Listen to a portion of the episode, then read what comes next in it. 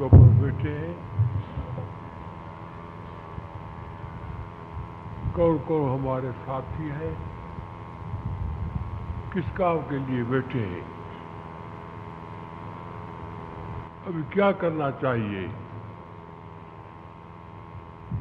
जिस करने से हमारा जन्म सफल हो, हमारे साथियों का जन्म सफल हो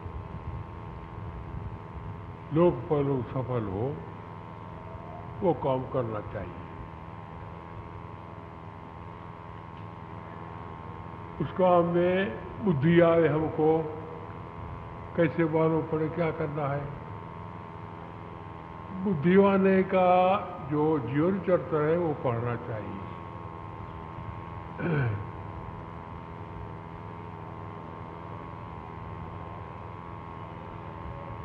जो महापुरुषों का जीवन चरित्र है, उनके पढ़ने से हमको बुद्धि आती है। और महापुरुषों को संग करने से और सेवा करने से हमारे शक्ति मिलती है।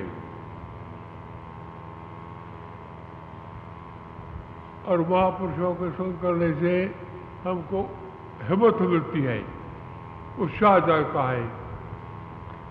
गुरुवाणी में लिखा है उपजे उपदेचा साधक संग।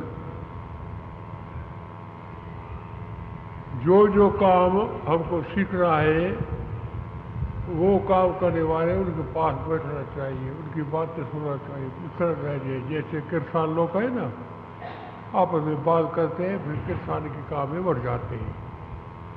कपड़े के व्यापारी है आपस में बात करते हैं, धंधा बढ़ जाता है। विलायत उपजान वाले जो आदमी है हो के आए उनसे बात कर लेते हैं बढ़ जाते हैं। इसी तरह मन को सफ़र करने के लिए किस किसमें भावना है, किस किस की रहनी है, ये सोचना चाहिए। जिस आदमी का कहना ही है, रहनी नहीं है, उसको संग नहीं करना।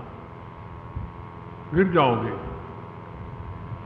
जो आदमी कर करके, काम करके दिखाते हैं। फिर हमको निश्चय होता है हाँ भाई ने कहा, करके दिखाया। फिर वो काम करना चाहिए। जैसे आपको मालूम होगा, स्वामी दयानंद ने ये जो हॉर्न का काम चलाया है ना मैं एक ज़ुबान से क्या महिमा कहूँ? इस हॉर्न में जो लाभ होता है, आप लोगों को मालूम है। पहला तो हमारी बुद्धि शुद्ध होती है। हमारे में शक्ति बढ़ती है। हमारे शरीर शुद्ध हो जाता है। बुद्धि हो जाती है। और हमारा बोर्ड जो है मीठा हो जाता है। कैसा? मीठे बोल को समझना चाहिए। ऊपर से मीठा बोलना, भीतर करवा करना, इससे बचना इस पाप से रहा भीतर बाहर एक बोल होना चाहिए। जैसे सब ध्यान का था। जैसा कहा, ऐसा करके दिखाया। जैसे महात्मा गांधी का था। जैसा कहा, ऐसा करके दिखाया। कहा, क्या कहा महात्मा गांधी ने? हमारे को महात्मा कहते हैं, वो संकोच होता है। हमको महात्मा नहीं कहो। मरने के टाइम में हमारे मुख से राम निकले तो कहना कि महात्मा था आपके सामने गोली लगी। तीन बारी राम राम कहा। और कहा, खुद को नहीं कहना ये महापुरुष है, इनके साथ में रह करके जीवनी पढ़ करके ऐसा कार्य करना चाहिए। ऐसा नहीं था, वो जीवनी पढ़ के दूसरे सुनाए, हम को कर्म करते रहे। ये तो बड़ा पाप है। ऐसी करनी चाहिए, जैसे महात्मा की रहनी थी ऐसी कहनी चाहिए, करना चाहिए मेरे को। अच्छा स्वामी दयानंद ने कितना आत्म भाव था। नौकर ने जहर दिया। नौकर को कहा, भाई, ये भाग जाओ हमारे शिव को आपको मार देंगे। कौन कहता, जिनकी रहनी है, जो शक्तिवान है, जो भगवान का रूप है, जो सब में आत्मा देखते हैं जिसके मन में दया भाव है, भीतर बाहर से सच्चे है, वो योग कर सकते हैं। भाई, हम तो भाग जाओ हमारे शिव लोग आपको मार देंगे, खत्म कर देंगे। तो डॉक्टर ने कहा, भाई अरे मैंने इतना बुरा काम किया, और फिर भी महात्मा मेरे पर दया करता है। तो रो के कहा कि महाराज, आप तो दया करते हो, पर मेरे पास पैसा नहीं है। सिद्ध खोल के सुनाओ। स्वामी दयानंद जी को जब नौकर ने किसी बहकावे में आकर के विष दिया। तो स्वामी जी को मालूम पड़ गया। बोले, अभी मेरे सेवकों को मालूम पड़ेगा, तुमको यहीं खत्म कर देंगे। तुम यहाँ से भाग जाओ। तो नौकर को बहुत दुख हुआ कि ऐसे महान पुरुष को मैंने विष दिया है। कितना बड़ा पाप किया और फिर भी मेरे ऊपर दया करते हैं। बोले, महाराज, अब मैं कहाँ जाऊँ? मेरे पास पैसा भी नहीं है। बोले, मेरा कोट टंगा है, उसमें से पैसे निकालो और जल्दी भागो। किराए का पैसा भी उसको दे रहे हैं कि जल्दी भागो यहाँ से, नहीं तो तुमको यहाँ मेरे शिष्य मार देंगे। जिसने जहर दिया है, यानी ये उस, उनकी आत्मा में इतनी स्थिति थी सब में अपनी आत्मा देखते थे, इसलिए उनके मन में उसके लिए भी बदला लेने की भावना नहीं आई। तो स्वामी जी का ज़ोर इसी बात पे रहता है कि हम सिर्फ़ महापुरुषों की जीवनियाँ सुन करके लोगों को सुनाएँ, उससे कुछ नहीं होने वाला है। उससे अपने आप को हम धोखा देते हैं, उसको अपने जीवन में ढालें। तब उसका सचमुच हमको फ़ायदा होगा। फिर हमारी जीवनियाँ सुनना, ऐसे शिविर में आकर के इनके सानिध्य में रहना, तब हमारा सफल है। और बच्चे तो निर्मल हृदय हैं, उन पर ये बातें जल्दी प्रभाव डालती हैं और उस धारा में वो जल्दी बहने लगते हैं, उनके वो संस्कार बन जाते हैं। इसलिए बच्चों को ऐसे शिविरों में अपन भेजें तो उनको अच्छा माहौल मिले, अच्छे संस्कार मिले। आज हमारे समाज में सबसे बड़ी कमी ये है कि बच्चों को वो माहौल नहीं मिल पाता फिर हम बच्चों को दोष कैसे दें? केबल टीवी में जो लोग वो देख रहे हैं, अखबारों में जो विज्ञापन आ रहे हैं, अश्लील, चारों तरफ़ तो अश्लीलता छाई हुई है। बड़ों के लिए मर्यादा, बड़ों की इज़्ज़त, गरीबों की सेवा, दुखी की सेवा, पक्षियों की सेवा इस तरह की कोई बात उनको समाज में दिखती नहीं है तो प्रेरणा कहाँ से मिले?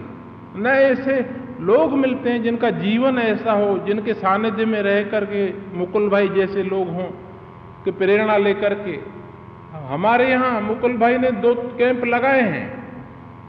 दो कैंपों में लड़कों का ऐसा कायाकल्प हो गया है कि आज जब इस वर्ष वहाँ नहीं आए तो वहाँ से भोपाल से बच्चे यहाँ आए हैं। यानी कितना उनका मन में खिंचाव है और बदलाव है। तो आप लोगों का तो बड़े भाग हैं कि मुकुल भाई साहब यहाँ आकर के समय समय पे शिविर लगाते हैं। इस सौभाग्य का हम लाभ लें और ज़्यादा से ज़्यादा तादाद में अपने बच्चों को और बच्चियों को प्रेरित करें, ऐसे शिविरों में भेजें। तो ही हमारा जीवन में शांति और सफलता रहेगी।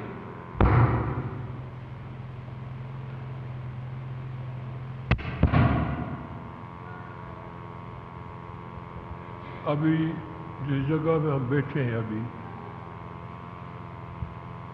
इस शिविर की बहुत महिमा है। हवन जो है हवन। हिंदू हो मुसलमान हो भगी हो अच्छा हो भला हो बुरा हो कोई भी हो, सबको रक्षण पहुँचता है। पहाड़ों में जीव, कीटू है, उनको रक्षण पहुँचता है। इसमें बुद्धि आदमी की बहुत पवित्र हो जाती है। बाके लाल की आपने कथा सुना है। पहाड़ी लोग हैं। वो पहाड़ी लोग, मैं पुष्कर कर रहा रहवासी कैसे मेल हो गए? भगवान की कृपा से वो आर्या समय का बना हुआ है। उसमें कितनी सेवा करता है। दो एक मिनट में बता दीजिए आर्य समाज नैनीताल के संरक्षक हैं श्री बांकेलाल जी कंसल। विगत 80 वर्षों से उनके घर में नियमित यज्ञ होता है। और वो खुद भी आर्य समाज के मंदिर में वहाँ जाकर के न सिर्फ़ यज्ञ करते हैं, लेकिन उसके मार्फत नेत्र शिविर, बुज़ुर्गों का सम्मान कार्यक्रम और समाज में निरक्षरता दूर करने के लिए काम करते रहते, समाज सेवा के कार्य। बोले, मंदिर हैं, इसलिए कि समाज में चेतना लाए। अगर मंदिर ये काम नहीं करेंगे तो कौन करेगा? एक ही अक्षर हमने कहा। उनको। मैंने कहा, पहाड़ों में कैफ लगाओ। वो डर गया कि हमारे पहाड़ों में कैफ आँखों की। कभी हुआ ही नहीं। मैंने नहीं हुआ तो क्या है? अभी होना चाहिए। कि कहा हमारा बड़ी मुश्किल बात है। मैंने कहा, सुनो, मैं करता करोगे तो मरोगे। कोई भगवान तुम करते हो तो तरोगे। मेरा वचन माना, पुरुषार्थ किया यहाँ अजमेर से आदमी गए पहाड़ जबलपुर से, मेरागढ़ से गए। हम उसको मंजूर किया, अभी कहाँ पहुँचा है बताई दो मिनट में। श्री बांकेलाल कंसल जी की आयु अभी पिचासी वर्ष है, लेकिन उनमें इतना काम करने की उमंग और शक्ति है। नैनीताल से अंदर पहाड़ों में वेताल घाट कोटा घाट अभी 11 मई से 17 मई तक अल्मोड़ा में शिविर लगाया। पिथौरागढ़, नैनीताल से 12 घंटे बस जाती है। नेपाल, चाइना और बर्मा का बॉर्डर है। ऐसी ऐसी जगहों पे वो शिविर लगाते हैं और छोटे छोटे ग्रामों में भी उनके काम करने का तरीका ही एक अलग है। वहाँ के नौजवानों की एक समिति बना देते हैं। इस ग्राम के नाम से नेत्र सेवा समिति, फला ग्राम। बस, फिर प्रतिवर्ष अपने आप उस ग्राम के नौजवान आएँगे। बाबा जी हमारे यहाँ कैंप कब लगा रहे हैं? उनको कुछ ज़्यादा करना नहीं नहीं पड़ता। सिर्फ़ उनको मार्गदर्शन देना पड़ता है। और नेत्र शिविरों में कभी भी पैसे की कमी नहीं पड़ती। सरकार भी खूब देती है, समाज भी खूब देता है। क्योंकि नेत्र ज्योति का क्या महत्व है, ये हर कोई आदमी समझता है। खूब शिविर लगा रहे हैं। अभी बच्चों बच्चों की बात हो रहा हूँ। इसका प्रकार असर बच्चों पर बहुत हुआ है। सब बच्चे नहीं। जो बच्चे बुद्धिमान है। अच्छा सब किया है। उसके माता पिता अच्छे हैं। उनको सिखाते जाओ के क्या करो। तो बच्चे लोग आते हैं पुष्कर में बीमारियों की सेवा करते हैं। कैसी सेवा करते हैं? एक मिनट में बताओ। पुष्कर में नेत्र शिविर लगता है। बच्चे आते हैं। उन ग्रामीण लोगों को, जिनको पहचानते भी नहीं है, पूरे तन पे कपड़े भी नहीं हैं, उनके पाँव दबाते हैं। उनसे घंटों बातें करते हैं और इतनी अच्छी अनुभव भरी बातें बताते हैं। हमारे ग्रामीण भाई अभी भी इतने ज़्यादा भक्ति में रंगे हुए हैं और उनके अनुभव हमारे बच्चों के लिए इतने कारगर होते हैं। ऐसी आत्मीयता बन जाती है कि जाते वक्त बच्चे भी रोते हैं, वो भी रोते हैं कि कैसे समय गुजर गया। इतनी आत्मीयता हो जाती है। बच्चों की बुद्धि कैसी शुद्ध हो गई है? क्या बताऊँ? वो बच्चे बड़े भागशील बन गए। दारू से छोड़े उधर बच्चे की बात तो बच्चा के साथ सुधर गया।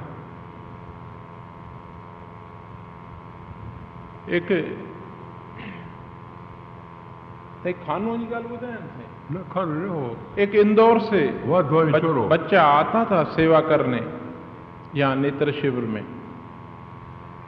अमीर परिवार से है।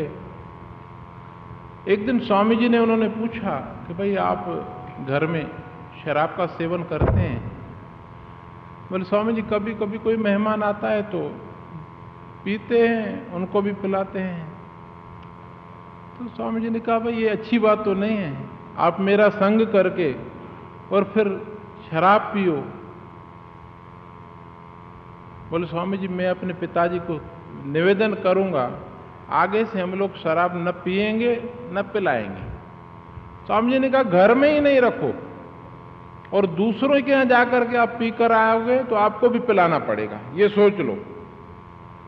वो घर में जाके बात किया। पिताजी ने कहा, स्वामी जी ने जो कहा है, वो करना है। उसी में हमारा कल्याण है। बंद कर दिया। दो साल बाद उस लड़के की शादी हुई। शादी में उसके नाना आए बंबई से। बहुत अमीर। वहाँ रोज शाम को शराब पीते थे वो। तो अपने दोहते को कहते हैं कि, बेटा, तुमको मालूम है, मैं शाम को थोड़ा लेता हूँ। कहाँ है मेरी कोटा? तो हाथ जोड़ के बोलता है नाना जी दो साल हो गए स्वामी जी के ऐसा हमको आदेश हुआ। हम घर में न लाते हैं, न पीते हैं, न पिलाते हैं। फिर भी आप जैसा आदेश करें। तो बुज़ुर्ग लोगों में संत महापुरुषों के लिए विशेष मर्यादा, श्रद्धा रहती है। वो जानते हैं कि संत के क्या होते हैं। उन्होंने बोला, नहीं बेटा, संतों ने जो कहा है, उसमें आपका और मेरा दोनों का भला है। कोई चिंता मत करो, तुम अपना काम करो। नहीं पिया। एक दिन, दो दिन, तीसरा दिन जब तीन दिन शराब नहीं पिया तो उसकी घरवाली या लड़के की नानी पूछती है अपने पति देव से, आपने तीन दिन शराब नहीं पिया है तो आपको क्या कष्ट हुआ है? बोले, कोई कष्ट नहीं हुआ है। कष्ट का है वो बोले, वहाँ बंबई में आप पीते हैं, कभी आपको रात को उल्टी आती है, कभी आप रात भर तड़फते रहते हैं अभी आपकी अवस्था बड़ी हो गई सहन भी नहीं होता पैसे का भी नुकसान स्वास्थ्य के भी हानि। ऐसी गंदी चीज़ को आप छोड़ क्यों नहीं देते? जब आप तीन दिन नहीं पिया है और आपको कोई तकलीफ़ नहीं हुई तो आप आराम से छोड़ सकते हो। ओ ओ। उन्होंने बोला मैं छोड़ूँगा लेकिन एक स- मेरा शर्त है। आप नस्वार देती हो आप नस्वार छोड़ो। मैं शराब छोड़ता हूँ। पतवीरता स्त्री बोले, ये नस्वार क्या है? मेरी पूरी जान कुर्बान। दोनों ने संकल्प लेके छोड़ा। आज उसको डेढ़ साल हो गया, फिर नहीं पिया, ना उन्होंने नस्वार दिया और बहुत खुश है। तो ये बच्चों के सुधरने से कितना बड़ों पर प्रभाव पड़ता है। में एक बच्चा है। मेरा पेपर कार में वचन सुना कि जो बच्चा खर्ची नहीं लेता है, बाज़ार में खर्च नहीं करता। वो बच्चा बड़ा होशियार होता है फ़र्स्ट में आता है और भाग फिर बढ़ता है, ऐसा सुना। तो वचन कर दिया में नहीं बैठा था मैं खर्च नहीं लूँगा। फिर तो अभी में बैठा है। बहुत पहला नंबर आता है। हमेशा पहला नंबर आता है। और गवर्नमेंट को मदद करती है। ऐसी ऐसी बहुत कहानियाँ हैं। मैं क्या क्या बताऊँ छः छः मिनट का कर रहा है अभी अभी उठूँगा। ये बच्ची है ना बच्ची?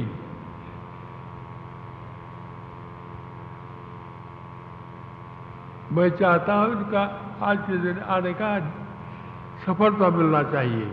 मैं ऐसे इच्छा रखता हूँ। कैसे सफलता मिलती है? वचन मानने से। सुनने से फ़ायदा नहीं होता है। सुन के मानना चाहिए, फिर फ़ायदा होता है। एक थोड़ी सी कहानी बताते हूँ एक मिनट की। एक बच्ची कॉलेज में से पढ़ के आई तो दादी ने उसको बहुत ऊपर चढ़ाया। मैंने इसको कहा, ये शादी करके जाएगी नहीं, उसका पति तो निकाल देगा।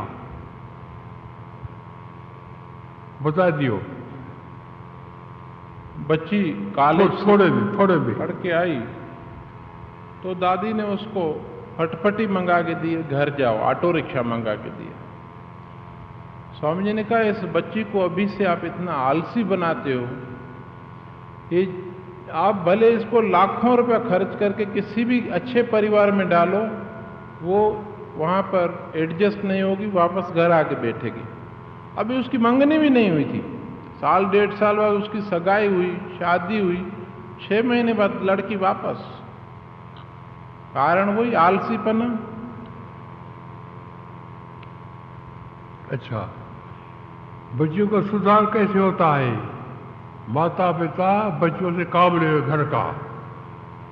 खूब काम लेवे जोरा नहीं नहीं पहनो पाओ में काम करने वाली माई न गई नहीं मंगाओ, अपने बच्चों से काम ले और बच्ची घर का काम कर, सब सीख जावे, स्कूल में जावे घर में काम करे, धक्का खाने बाज़ार में नहीं जावे, सिनेमा में नहीं जावे, देखो उस बच्ची का भाग खुलता है।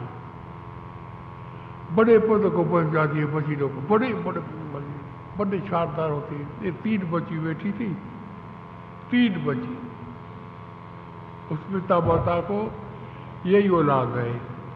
पाँच, सात, नौ। बस तू घड़ी देख दो कई वठी पाँच, सात, नौ। तीन बची बैठी थी। मैंने दो अखर कहा उनको। मैंने कहा, आप चाहते हो और बड़े शाहूकार बढ़ जाए? पिता माता का नाम निकाले हमारे साथियों में हमारी इज़्ज़त रहे। पैसे वाला बन जाओ, किसी वो मोहताज नहीं करो। अच्छे अच्छे काम करो। अपने औलाद को अच्छे अच्छे काम सिखाओ। हमारा जन्म सुधर जाए बच्चे समझ लिया एक ही शब्द कहा, मेरे का चाय नहीं पियो। बच्चों ने ऐसा बच्चा कर लिया, महिला। फ़र्स्ट में आते थे, सरकार इनका सर देती थी। और तीनों ने बड़े बड़े वकील बन गए बड़े जज बन गए। अब की ताजी बात है। एक बच्ची का पिता भगवान को प्रार्थना कर रहा था वो पीछे था। रो के कहा ये भगवान, हमारी बच्ची पहुँच जाए, कहीं तो करे। उसकी शादी हो गई, बच्ची को सिखाया था, अपने सबसे घर में ऐसा चलना चाहिए। ऐसे सिखाने से बच्ची लोग नहीं सीखती है। घर में करके दिखाओ, फिर सीखती है। उन्हें सिखाया था। बच्ची शादी कर गई, जयपुर में। पैरागढ़ से छः महीने के बाद उस शेर ने लिखा। क्या लिखा था? आपकी बच्ची जब से हमारे घर में आई है, हमारा घर मंदिर बन गया है और घर की हर प्रकार की सार संभाल, सबके साथ मर्यादा पूर्ण व्यवहार, बच्चों से प्यार। मेरे एक मित्र का लड़का बड़ा हो गया है। जब उसने देखा ऐसा आपकी बच्ची को तो उन्होंने कहा कि आपके पास में या आपके किसी मित्र के पास में ऐसी गुणवान कन्या हो। हमको सिर्फ़ कन्या चाहिए और कुछ भी नहीं चाहिए।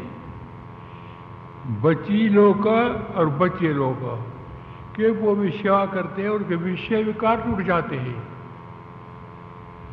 विषय विकार टूट जाते हैं, फिर उनकी बुद्धि पौतर होती है। और पढ़ाई को लग जाते हैं कुकर्म नहीं करते, गुटखा नहीं खाते हैं केबल टीवी नहीं देखते, होटल में शादी में नहीं खाने नहीं जाते, ऐसी ऐसी बातें नहीं खा करते हैं। फिर उनका परम पद हो जाता है। हम भगवान को प्रार्थना करता हूँ। तो अब जो थोड़ा टेम उन्होंने दिया है, हमारा शरीर ठीक नहीं है, परंतु तो मित्रों के कहने से हमको आना पड़ा।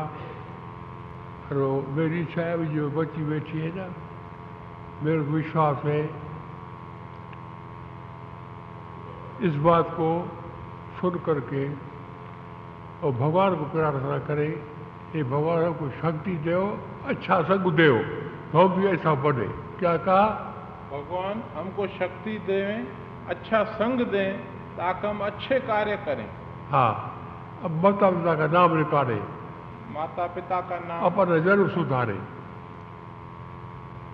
बच्चों को कह कह दो सब मिल करके स्वामी जी ने जो विशेष रूप से एक बच्ची जो समझदार होवे, उसको खड़ा करो हुए कन्याओं के लिए उपदेश दिए। तो आप लोगों में से काफ़ी बच्चियाँ समझदार हैं। कोई एक बच्ची आकर के स्वामी जी को, उसको रिपीट करके थोड़ा बताए तो स्वामी जी को संतोष होगा कि मेरी बात आपने सुनी कानों से और कुछ फल निकलेगा। और मेरे को विश्वास है, एक नहीं, कई बच्चियाँ सुनाने के लिए तैयार होंगी, लेकिन फ़िलहाल एक बच्ची आ जाए और अपने विचार यहाँ रखे। वहीं पे।